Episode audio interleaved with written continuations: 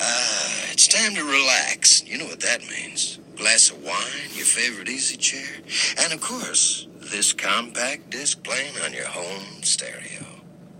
So go on and indulge yourself. That's right. Kick off your shoes, put your feet up, lean back, and just enjoy the melodies. After all, music soothes even the savage beast.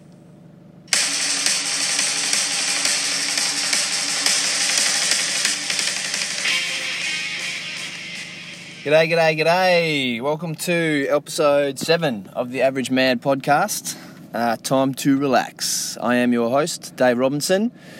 Um, yeah, first of all, I just want to give a quick shout out to PCC Productions, the audiovisual specialist servicing the Pilbara, whether it's rehearsal space, recording studio, equipment hire, or events production you're after. PCC has you covered. Find them on Facebook and Instagram get in touch with Brad, and him and the team will be more than shorty, uh, more than happy to help you. Also, shout out to Two Way Hire Services. They're a Perth-based company providing two-way radio equipment and services. Um, they're more than happy to service you and your business up here in the Pilbara.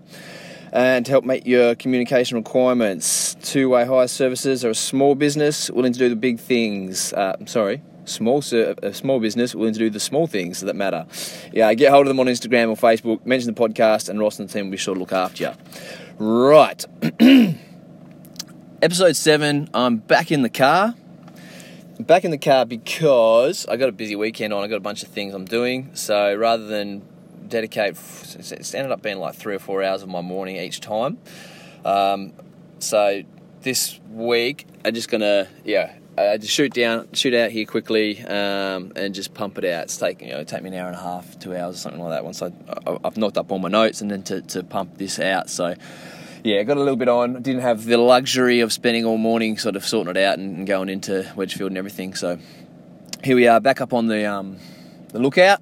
And beautiful day, man. It's a perfect day for it. It's kind of I was kind of keen to get up here anyway and, and look at the water for my inspiration. So no stress there. Um, yeah, start started the morning. What to do? Um, jumped up, went for a morning run. Uh, we took one of the dogs with me, pumped out a 10k morning run because it's just beautiful this morning, man. I've been working um, in Port Hedland this morning at these uh, this week at these units where we can see the water from a lot of them. So you're working away every now and then you stick your head out the door and just see the water. It's been beautiful, man. Really good week. I know there's a couple of guys. Well, there's shitloads of people out in the water today. There's a couple of guys. One of the dudes I work with in particular, he's out. Shout out to Lukey out there diving at Geos. I would have loved to have been with him. I didn't put my hand up for it because I knew I had a busy weekend. I just sort of kept quiet when he was talking about it this weekend. But I've got to get out with him next time, man. So I'll be I'll be vocalising that. Um, yeah, when I when I when the next opportunity comes up, I really need to get out in the water and have a dive. I went out last weekend just out the front of my house. My brother-in-law we didn't have the best weather. It was sort of windy mornings, and then it would drop off. Of, uh, you know, decent enough in the afternoon to get out and do some shit. So he and I went out on the Sunday Sunday Arvo, just right out in front of my house. Walked out on the reef there and dived on a few bombies. It was the visibility was a little bit shit, but it was a nice spot. I'll, I'll try it again when we got some better better vis maybe. Um, even though it should have been kind of good, I think it was good in other places. But yeah, some good bombies out there. It was good to get my head underwater. But I'm definitely keen to jump on the boat with with Lukey next time I get out there. So if you listen to this, dude, I've said it now. You know, I want to come out. I just had a busy weekend, so I didn't I didn't sort of push the point at all this week. So he'll be rubbing that in all week, no doubt. Hope he hope he kills it, man. He's going for some Mackies and some Reds and shit like that. So they get good veers. It's a lot of movement, so you know. Um, yeah, they'll have to kind of be onto it. We've got a boaty out there with him, so I'm sure they'll have a good day, man, and, and uh, best of luck to him. But he'll be rubbing that in during the week, no doubt. Man, I had to get out and do my run this morning because I had a real lazy. Uh, I had a lazy week after having my my um, sister and brother-in-law and, and the kids up last weekend. I just ate some, sh- you know, started eating sort of shitty food, and then that kind of just rolls on to you know had a couple of sort of you know, sort of late-ish kind of nights, and that rolled into the week, and then I sort of just didn't I didn't continue like I didn't I sort of continued the bad eating basically during the week and I feel like man I'm getting older and it sucks. The older I get, and the more I learn about nutrition and stuff as well, like the more I, feel like it applies to me. Uh, eating too much sugary, sort of carbohydrate foods, um, I just get real sluggish. And both my shoulders have flared up. I've got arthritis in both both my shoulders, but it's pretty well um, managed with diet and exercise. And they both flared up. So I haven't been to the gym all week. Um, that was one reason. Another reason was just because I've been lethargic. Again, probably because of the food, man. So that's happening, and my back flares up. I just feel sluggish. It's like, man, I can't get away with anything. I've got to be spot on, which you know, it's, it's good. It's good to be spot on on your diet, but it's just, you know, you let yourself go for a weekend or a week, and I feel like shit. I feel like shit all week. So I had to go for a run this morning, blow the cobwebs out, refresh the system. My sister, bless her, bought me a bunch of bought us a bunch of chocolates and shit like that. So I've been smashing them during the week as well, which doesn't help. Uh, so yeah, went for the run this morning, trying to get myself back on track for the week, and um, yeah, yeah, I just can't do it as I get older, man. So that's what happens. What happens to our bodies. Um, critique from last week. I sort of, I might as well do this straight out the gate because it's kind of become a little bit of a thing. Um, each week I talk about what I'm trying to improve and what I think I did wrong. You know, the week before and it kind of sets a tone for the rest of the podcast. So I'll jump straight into that. Uh, and I think that for me, last week, I put a lot of prep work into it. Uh, and I made, you know, I didn't want to stuff up all my, my basic information again, and, and I wanted to get all the specifics right, so I wasn't stumbling over people's names and dates and, and events and shit like that, which is cool. I've got to do that. But I found maybe I I went too too hard in the paint on the on the prep. You know, I had so many notes, man. I spent like two hours there on the morning as well, getting everything ordered, like everything in order, and I feel like it was just too uh, too formal. Yeah, it was too formal for me. Like, I haven't found that balance yet of of um, making sure I've got everything, all the the important shit written down so I can just go refer straight to my notes and go, yep, that's this is the points I want to hit, bang, bang, bang. But also not having things written and structured. I work better with just you know just some dot points where I can glance over just for a bit of a guide, and then I can just I can just run. Like it's got to be free flowing. I think I think for me to enjoy this, and then therefore listeners to enjoy it, has to be uh, authentic. It has to be free flowing. I'm not a write it down, rehearse it kind of guy. I even did my little weed spiel last week which you know um, was a little tongue in cheek uh, spiel, highlighting my opinions uh, and some of the facts surrounding the the marijuana and medicinal marijuana industries in like Australia, US, Canada. Leading off the fact that Canada has recently um, legalized recreational marijuana, and that's cool. Like that, I, I like that little spiel I wrote, but it was you know it was very rigid and, uh, and I didn't it didn't flow and I, and I stumbled over a lot of the points which kind of made it lose a lot of its uh, a lot of its efficacy so uh, those kind of things I've said I'm going to write little stories out, down and try and slip them into the podcast just because I think uh, like I said previously also I have these ideas these thoughts you know they pop into my head I want to write them down and then try and get them out just so I don't the thought doesn't just die in my head. Like I, it's been years now since I've been done. I've been doing any hip hop, and any music. You know, I used to love writing lyrics and uh, spitting them out and get, getting that getting that out into the world. It feels good. It feels good to get those thoughts out in circulation, then make room for more thoughts. And I guess that's what I'm trying to do now with this podcast get my thoughts out, my opinions, my views. I've got to write things down as they come into my head. And I haven't found the, the best way to, to write things down and then uh, relay them on the podcast in, in, an authentic way. So that was me having a crack at it, you know, and, and I'll keep trying to do it in different ways. But um, while I strongly agree with my opinion and my views, and I, and I liked that little spiel I wrote, I didn't like the way it came off. It didn't roll off the tongue right. You know, maybe it didn't it didn't quite hit like I wanted it to. So, yeah, things have to be more free flowing for me, uh, and yeah, I need less notes, sort of just just more of a rough guide of what I'm gonna what I'm gonna talk about, and then I just need to go. I got to enjoy it, man. It's got to be fun, so then you guys can have fun listening too. That's my critique from last week. So see how I go, trying to strike a balance up now this week. It probably means there'll be more ums and ahs, and maybe a couple more little gaps here and there. But this is episode seven. I'm just learning, trying to get better on the job, and um, hopefully there's people listening. So that's also the double-edged sword hopefully there's people listening, and then if there is people listening, they're going to hear me fuck things up and stumble over my words and, and um, grasp for what I'm trying to say every now and then. But you know, uh, all part of it. So that's my critique. Moving along. The week's events. Uh, last week I did a UFC rundown for the big UFC 226 last Sunday, and man, I was way off on. I think I was pretty off on most of my uh, picks. Uh, that's why I don't actually bet my money on the UFC. It's too uh, wishy-washy. You can know all the statistics and know who's a better fighter, what their records are, what their tendencies are, what you think's going to happen coming into the night. But yeah, dudes can just rock up and um, and flip the script on you. It happens quite a lot, especially if you're talking about just quick knockouts and things like that. So I'll do a bit of a recap anyway of, of what actually went down last Sunday. Uh, I think the top card on the on the undercard was Paulo Borrachinha uh, defeating Uriah Hall via TKO. Now, Paulo Paulo Borrachinha, he's a Brazilian cat. They, people are calling him Mini Mini Vitor, which is kind of what he looks like. Looks like a smaller version of Vitor Belfort. They are both middleweights, but Vitor is famously blown up when he gets on the uh, testosterone slash steroids, and he can be a beast of a man. Borrachinha kind of looks like he's got that TRT body, but I mean, apparently he's passing the tests. Dude's probably just a genetic freak, really. But he uh, he uh, smoked Uriah Hall via TKO. Uh, and now they're talking about a fight with Borrachinha versus Stylebender. Stylebender also fought on the Saturday on the UFC TUF finale. Uh, he beat Brad Tavares in a five round fight, so that was a decision. Great fight, great striking uh, clinic put on by Stylebender. This dude is a um, he's a Nigerian Kiwi, a tall, skinny, dark fella um, fighting out of, Key, of New Zealand in, in, a great camp over there. He fights alongside Dan Hooker and a few other killers they've got in, in their camp there. Uh, he's a he's a striker.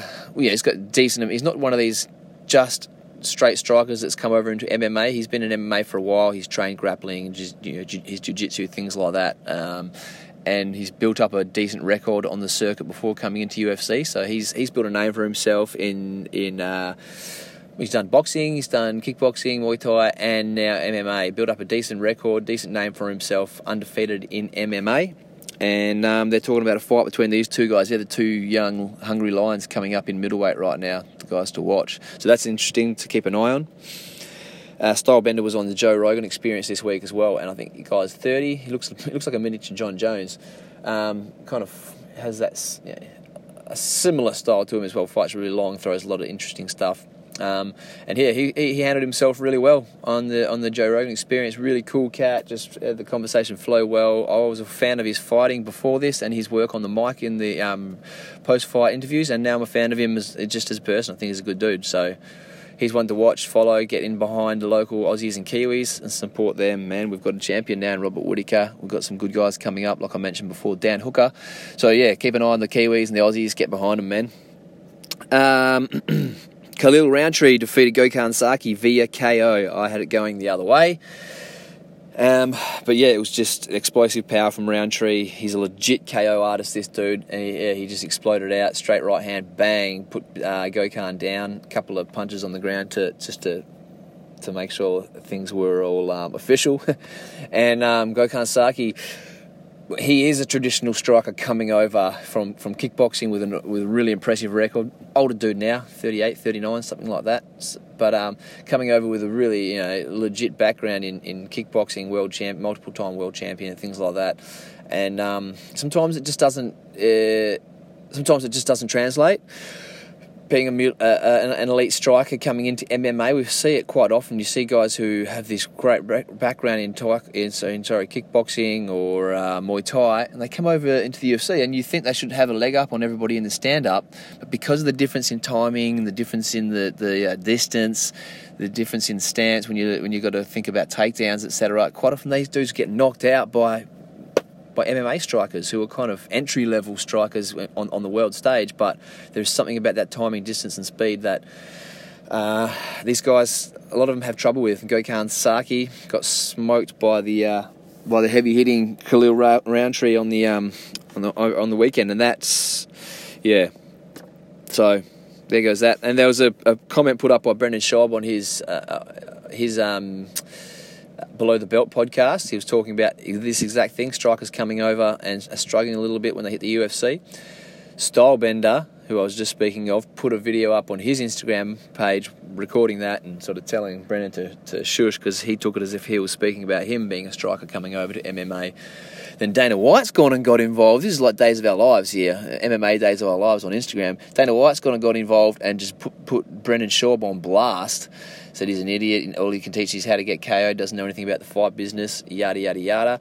Pretty harsh, sort of out of nowhere. And then Brendan Schaub's gone at Dana White and just sort of just ripped into him. So there's this there's this Twitter slash Instagram beef going on between Brendan Schaub from the Big Brown, uh, oh, it used to be Big Brown Breakdown from Below the Belt and Fighter and the Kid podcasts, and he's an ex UFC heavyweight. Uh, so there's a, uh, a Twitter beef uh, Instagram beef between him and Dana White. So, you know, if you're into that sort of Days of Our Lives bullshit, go online and check that out. It's quite funny. They're really going hard at each other. Dana White loves to get involved in all the uh, the media like trolls and, and, and getting into Twitter beefs and Instagram beefs and stuff. I don't know where he finds his free time, but yeah, he, he enjoys that shit. So you can go check it out if you want. Uh, Anthony Pettis defeats Michael Chiesa via submission. Now, this was good. I was stoked with this. I'm a big Pettis fan, as I mentioned last week he hasn't shown us much in the last couple of years. He's looked maybe like he's a little bit tired, a bit past it, perhaps. I don't know how hungry he is. Maybe the sport's caught up to him. We don't know. We didn't know, didn't know where he was going to be or how he was going to look. But he came out and looked great, man, against Michael Chiesa, who was um, sort of clowning him, giving him the wag of the finger, no, no, no, when Pettis was going for moves. In the middle of one of those exchanges, he got clipped with a straight right hand that put him on his back and then led to the finish, which was a, a submission. Um, really impressive to submit this guy as well. He, he got submitted his last uh, fight out by Tony Ferguson. Uh, sorry, by uh, uh, Kevin. I've got a mind blank. Sorry, that'll come back to me in a minute. He got submitted last time out as well. But um, the guy is a legit Brazilian Jiu Jitsu black belt. He competes and things like that. He's really high level. His sort of um, go to move is a guillotine choke. Got really good defense. So that's two submissions in a row for him. Uh, I don't know maybe it might be time for him to look at moving up a weight class or something if that weight cut's been a little bit brutal for him, as he alluded to after the loss. But the big takeaway from that is Anthony Pettis looks great. He looks sharp. Um, looks like he can still pull off the amazing. Uh, you know, holy shit finishes. Um, so that's good, man. The, the, the division and the sport needs him. Kevin Lee, Kevin Lee, that's the dude that took him out last, took Michael Chiesa out last time around with a um, rear naked choke.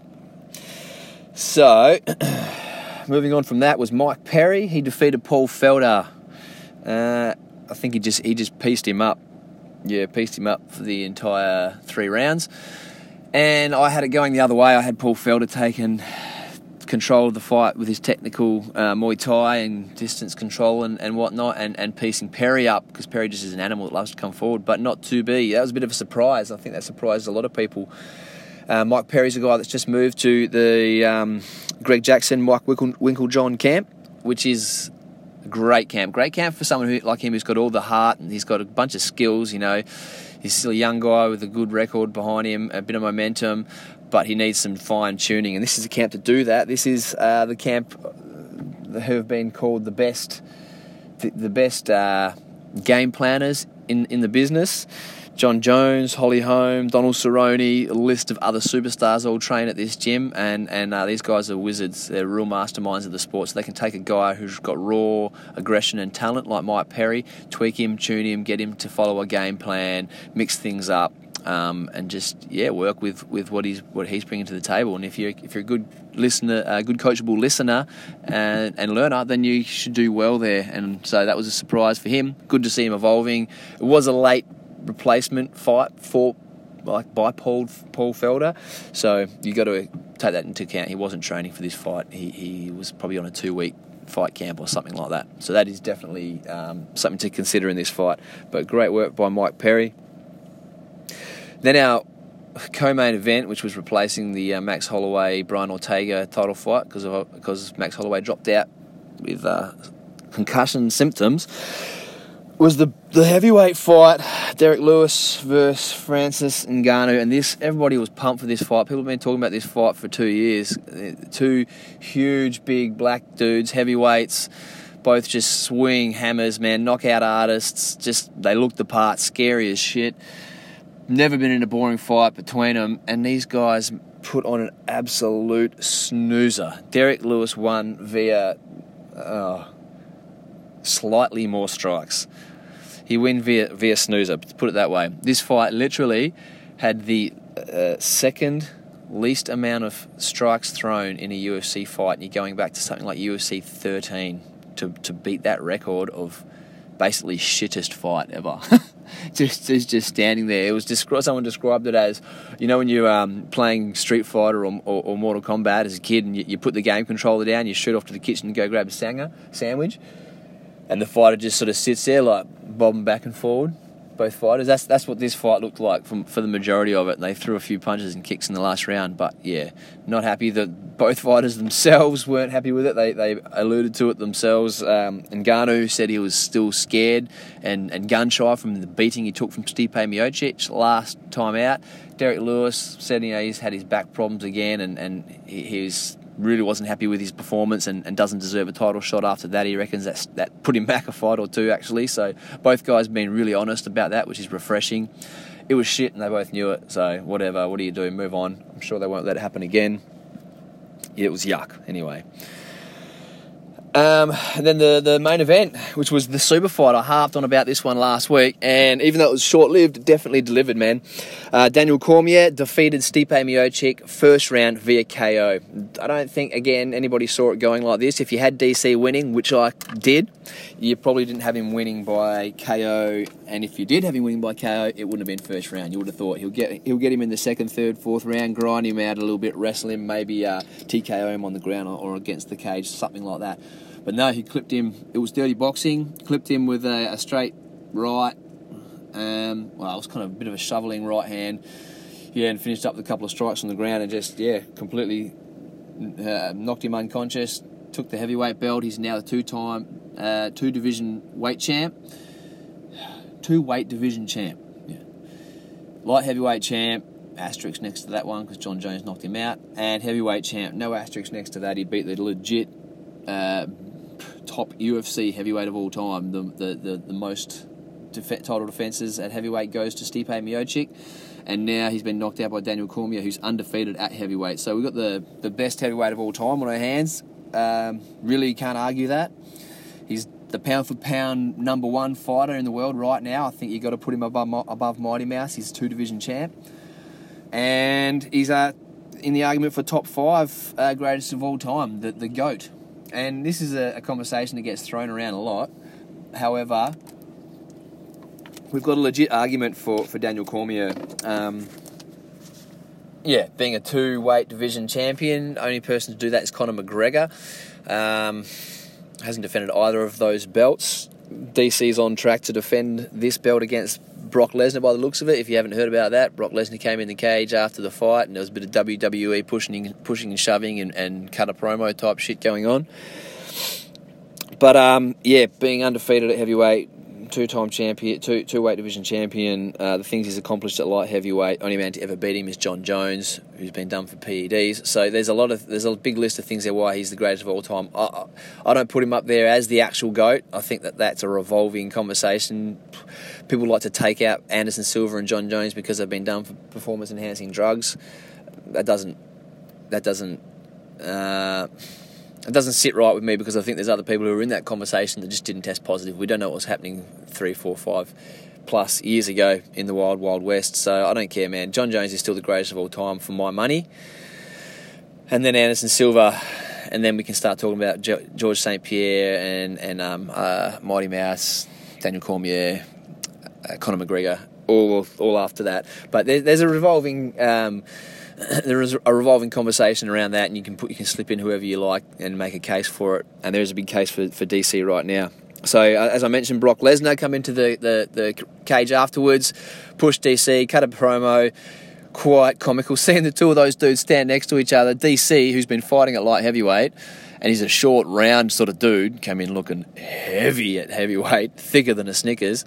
Um, he was just looked tiny next to, to, to Brock Lesnar. Brock Lesnar makes legitimate 265 pound heavyweights look small, and he, he just dwarfed DC. So that's going to be interesting just to see the dynamics and the size difference of these two guys. Brock's a powerful, powerful wrestler. Wrestling is DC's base. However, the educated guess would say that DC knocks him out, especially he's apparently retaining a lot more power at heavyweight now. He was knocking um, training partners, sparring partners out in, in um, training for this camp because he wasn't brutalised by that weight cut. So I'd say he knocks Brock out, but it could be some interesting action there. Brock Lesnar's not a kind of guy to overlook. He's done it before. He's shocked people multiple times before. He's a freak athlete. He's a huge, fast, powerful man. So who knows, man? It'll definitely be interesting watch. But my money would be on DC. And then hopefully we've got Jon Jones coming back sometime soon from suspension. Who knows what the heck's going on with that? He needs to figure that shit out. Well, the USADA need to figure that shit out. Find out when he's eligible to fight again. Then we can start talking about Jon Jones coming in and taking on the winner of that fight for heavyweight, and he can contend for for um, legitimate greatest of all time status again. So that's exciting. Heavyweight division is all of a sudden really exciting. Light heavyweight division is probably exciting now with DC moving on. Got Gustafsson coming up, fighting Ozdemir soon, I think. There could be another fight with DC and Gustafsson at, at, at light heavyweight. So there's a whole. I, mean, I could talk for half an hour about that, those two divisions and what's going on there. I'd probably just end up confusing everybody, including myself. So I won't do that. But there's a lot going on around the light heavyweight, heavyweight um, divisions. Big changes made this weekend. Uh, yeah, great fight, legend. Pound for pound, best right now. Top five goat, definitely. He's also talking about retirement pretty soon. He's 40 next year. So, this is DC. He's 40 next year. He said he's promised his wife he's not going to fight after his 40th. Yeah, I'm hoping there's a couple of months, three, four, five month window period there where he can squeeze another fight in. We need, we need, we need to get two more out of him. Brock Lesnar, then Jon Jones. That's the plan. That's what we want to see. But yeah, it's going to hold up the heavyweight division for some time. Stipe Miocic, who was the longest uh, defending heavyweight champion in the UFC ever, would normally get a automatic title defense simply because of his status. Uh, but one, he's not that marketable, and two, they got guys like Brock Lesnar and Jon Jones sniffing around that title now. So unfortunately for Stipe, he's going to have to go kick rocks. He's going to have to beat some other dudes up and try and work his way back to a title fight. But he's, he's a year off fight for that title again, at least. So yeah, I mean that's just we're beating a dead horse talking about the rankings and, and what's fair and what's not uh, in the UFC at the moment. It's the entertainment business now. Uh, so uh, just go with it, man. Don't stress yourself out by, by saying who, who deserves what. Just they're making exciting fights. Just just go with it, run with it. If you're, you, are the fighters, that sucks. Try and be more exciting um, in and out of the cage. So yeah, great fight. And and as to that, uh, here was me last weekend hyping up this card. Yeah, yeah, awesome. Everyone get get out and watch it. It's going to be a you know, massive fight card. I had family in town, didn't I? So I couldn't dedicate a whole day to watching this thing. Um, I kind of didn't even mention it to anyone until the morning of. I didn't want to stress everyone out and have them trying to plan their day around it. So while the fights were going on, I kind of dropped into the sentence. Uh, I might just pop down to the walkabout and watch you know the, the, the last two or three fights of this card that's on today. And everyone was like, "Oh, okay." So me and brother-in-law did that, shot down to the walkabout, and shame on you, walkabout. They didn't have it on. Broke my heart. Walked in there. Nah, no, no UFC on. There was people watching, looked like World Cup re- replays or some shit in there. And so quickly jumped on Facebook and found who else was playing it. The Last Chance Tavern, bless ya. We jumped in the car, cruised into South Hedland. Um, they had the tables set up there and the big screen and everything. They were making an effort to, to um, put a good showing on. There's, yeah, there was 25, 30 people in there or something. Some people were already half cut, more than half cut even, um, at whatever, 11 in the morning. So we jumped in. I just caught the last two fights. I had to watch everything else via highlight and, and, and things on my um, different apps and pages during the week. So yeah, I let myself down there a little bit, but it is what it is. Family's more important. had to do what I had to do. I caught the, the main two fights. I caught Stipe versus DC, so I'm stoked about that. And yeah, shame on you, Walkabout. So, the other big highlight for me, and hopefully for you guys listening, of the week was um, the State of Origin, man. What a sick game that was. What a ripper. Uh, I am a New South Wales fan, Blues fan, and we didn't win the game. We won the series, but that's okay. I don't mind. It was an awesome game. It was a ripper of a game. So you don't mind losing games like that. It wasn't frustrating to watch. You know, it wasn't dudes just making constant mistakes. It wasn't just the refs ballsing everything up and, and giving another team the unfair decision. It wasn't. It wasn't like that. It was a lot of free flowing football. They were moving the ball around.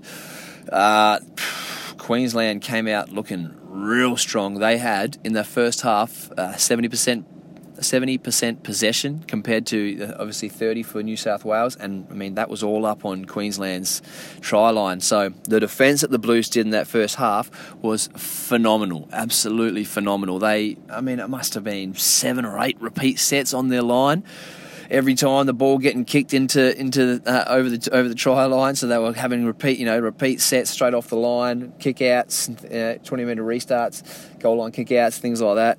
It was just insane, and they just kept showing up, showing up, showing up, making the tackles, and then ended up scoring two at the end of that half to get us back into the game. Um, we came out. I thought we were going to take it in the second half. I thought we were going to have confidence from that. Queensland might be a bit you know beaten down after all the work they did, and then and then us getting a couple of quick ones at the end of the half. But um, they came out, and both teams were fairly evenly matched again. Queensland came out with the right energy they needed to get themselves back in the game, and as that half went on, it just New South Wales that all that defence we did on our line just started to, to wear on the men, and you could see in the last twenty minutes they were just they were just knackered. You can't and you can't blame them. I mean, these are the fittest guys in the game um, playing the hardest game that there is, State of Origin. Uh, it's, said to be harder than a grand final, you know. So they didn't didn't have enough left in the tank. They they let a couple of tries go through due to being a bit slow off the, the mark uh, and off the line, and and then they let a few opportunities go wanting at the other end when we could have possibly scored tries just because we didn't have the energy. People were, yeah, there wasn't that explosion there that we needed anymore, and Queensland kept showing up in defence. So yeah, you can't complain about it. Great game. Queensland played awesome. New South Wales played awesome. They got the win. Um, it was Billy, Sli- Billy Slater's uh, retirement from representative football. His that match. So it was good to see him get man of the match and the Wally Lewis medal. He, it was also his first time captaining the uh, State of Origin team. First time and, and last representative game. So it was a bit of a fairy tale story for, for Billy, even though they didn't win the, the series.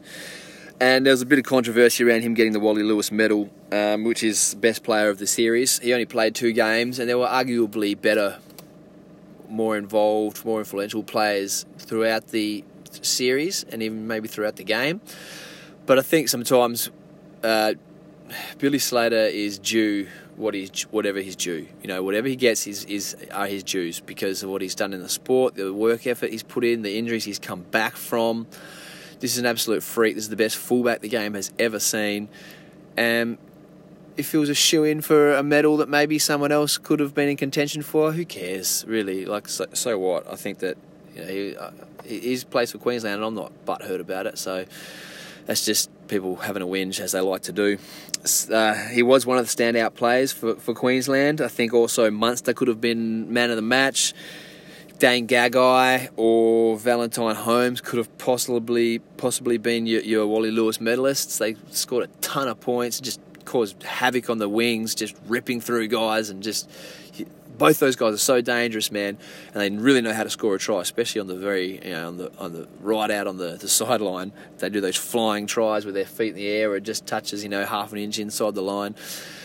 So both those guys, for my money, would have been up for um, contention for man of the match and and Wally Lewis medalist, but whatever, didn't happen. Daly Cherry Evans had a ripper as well on Wednesday night. It was the first game he got to play for Queensland this series, and I'd, I'd say they'd be mad not to not to put him back in next year.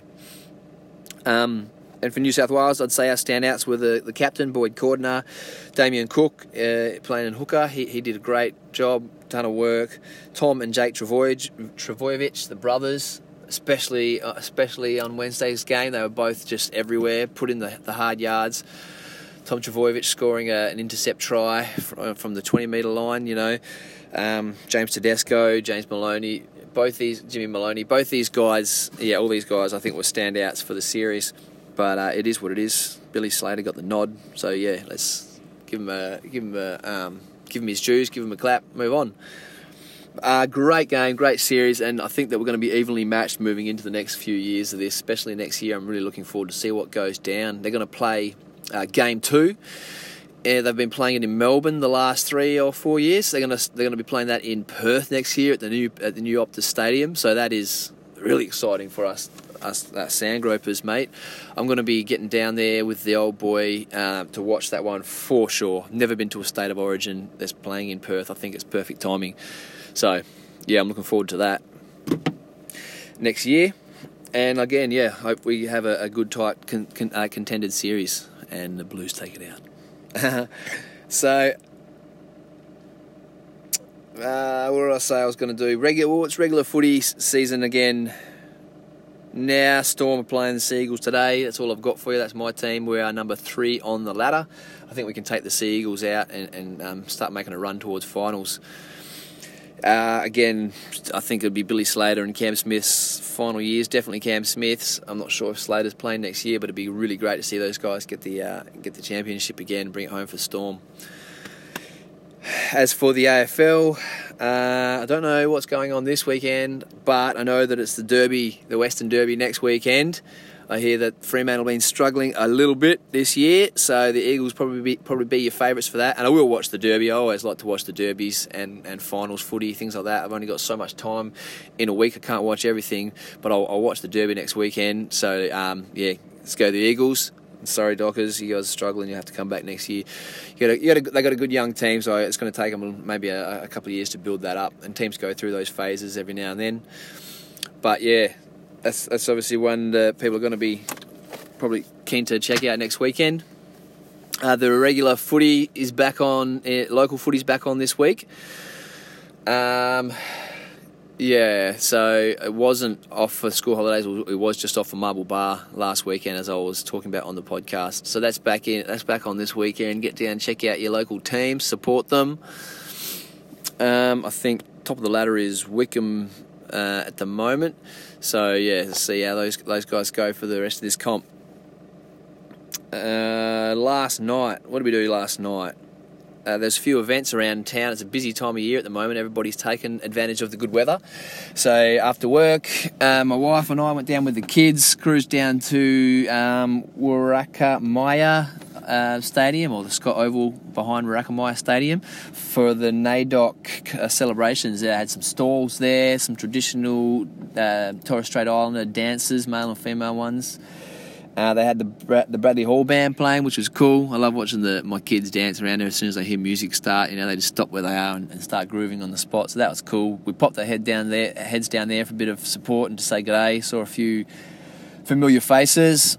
Um, a friend of ours uh, had, as soon as we got there, she was running around in a bit of a. Uh, she was a bit stressed out.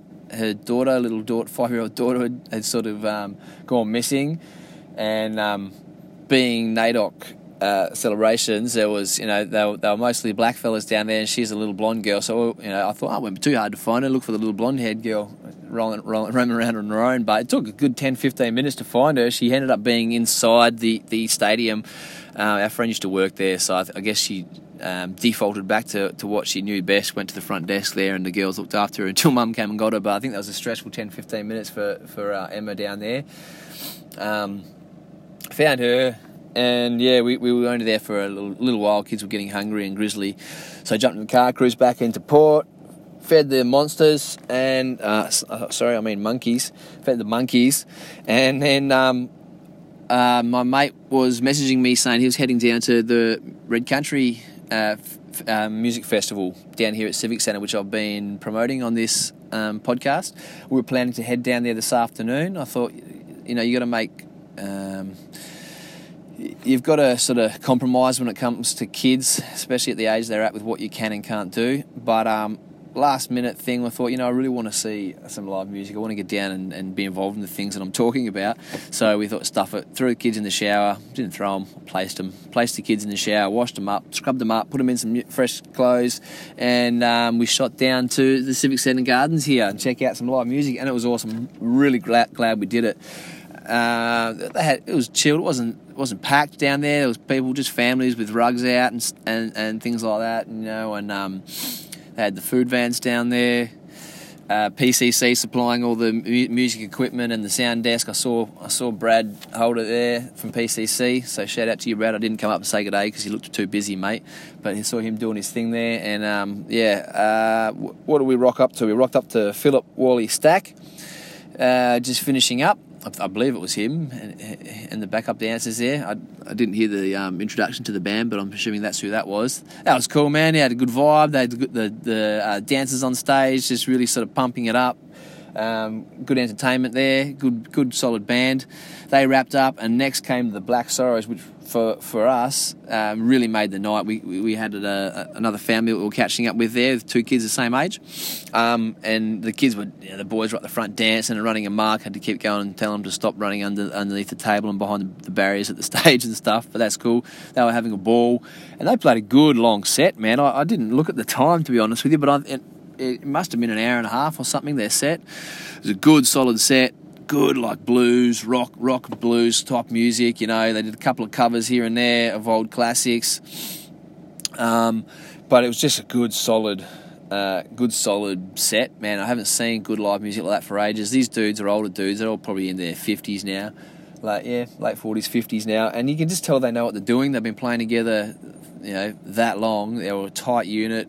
They sounded great live. There was some saxophone solos going on. There was some good drum solos, good guitar solos. Yeah, everything. Everyone had their moment. The dude on the keys had his moment as well. It was just tight, real good dancing, groovy. You know that blues rock type of type of feel. Was, I guess there's a bit of country in some of their tracks as well. So they got a bit of a uh, an eclectic sort of range. I'd say country, blues, rock. But yeah, well, that was awesome, man. We were all having a bit of a dance. I wasn't allowed to sit down because my daughter wanted to be held, um, and apparently you're not allowed to sit down when you hold her. So I had to stand up the whole time. That was cool. I was just moving around, grooving to the tunes. Uh, that was wicked. And then we had to get out of there before Downsyde came on. They were, they were playing at like 10 p.m. And like I said, you got to compromise for the kids. So yeah, that was a, a no mas, no go for us. We had to kind of bail just before they started. I could hear them from my house, three streets away at home. So that was a little bit of a a little bit of a letdown, but yeah, you, you do what you got to do. We got out, we experienced some live music, showed some support, and we'll be back there this afternoon to check out whatever the hell they got going on. I don't know exactly what's going on. The, the Facebook page isn't the most detailed. I did ask for some more information so I could shoot, shout it out in the podcast, but I didn't get anything back. So, whatever, we'll go down and check that out tonight, this afternoon and, and see what else. They ha- I think they got some stalls going on and, and probably some more live music. Maybe the Bradley Hall band again. I'm not sure, but yeah, we'll go check that out today. It was a great night, man. Beautiful beautiful night for it. Um, where are we at? Another 10 minutes or so. Okay. So,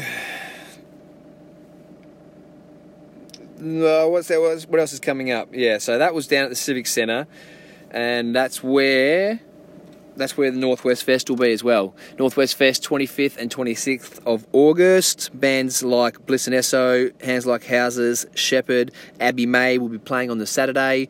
We know we've got Sam Perry, the Looper, who won The Voice, and Carla Geneve, the songwriter, singer-songwriter from uh, Triple J Unearthed. They'll both be playing that day, and then there's some local artists as well. I'm not sure who the local artists uh, are at this stage. I'll be trying to get some information on that over the next coming weeks, and I'm going to even see if someone wants to come in and have a chat with us, so I can um, get a bit of a vibe for interviewing someone. Hopefully before the Hands Like Houses guys get here, and I can um, I can break myself in that way but yeah, that's what we got coming up because I'm still I'm still going to keep in, contact with the guys from Hands Like Houses and hope to get a few of them in to the recording space at PCC Studios in in um, Wedgefield there, and it would be good to have had some experience with um, someone else who I'm not so nervous around first, so I don't so I don't bungle the whole thing up too badly, balls it up.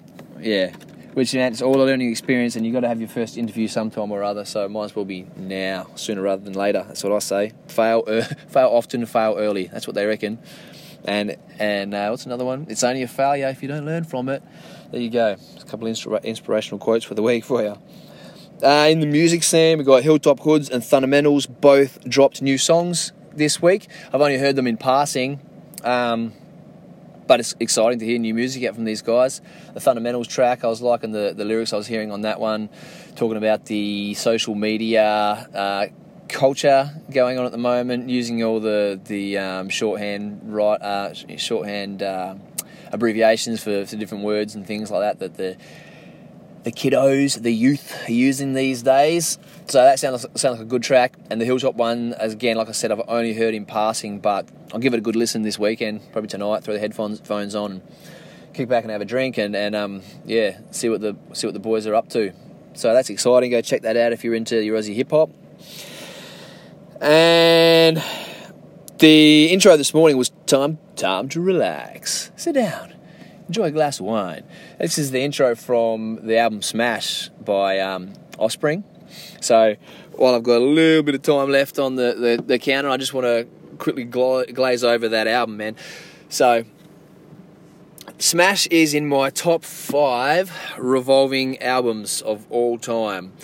Um, I've got the five albums, some slip in and slip out, but in general, there's this, the same top five albums, which would be Offspring Smash, uh, Eminem, the Marshall Mathers LP, Red Hot Chili Peppers, um, Californication, Live, Throwing Copper, and then that fifth spot is the one that revolves in and out. There's a bunch of different albums that, that come in and out of that over the years, but that that those top four are pretty much solidified in, in my top five.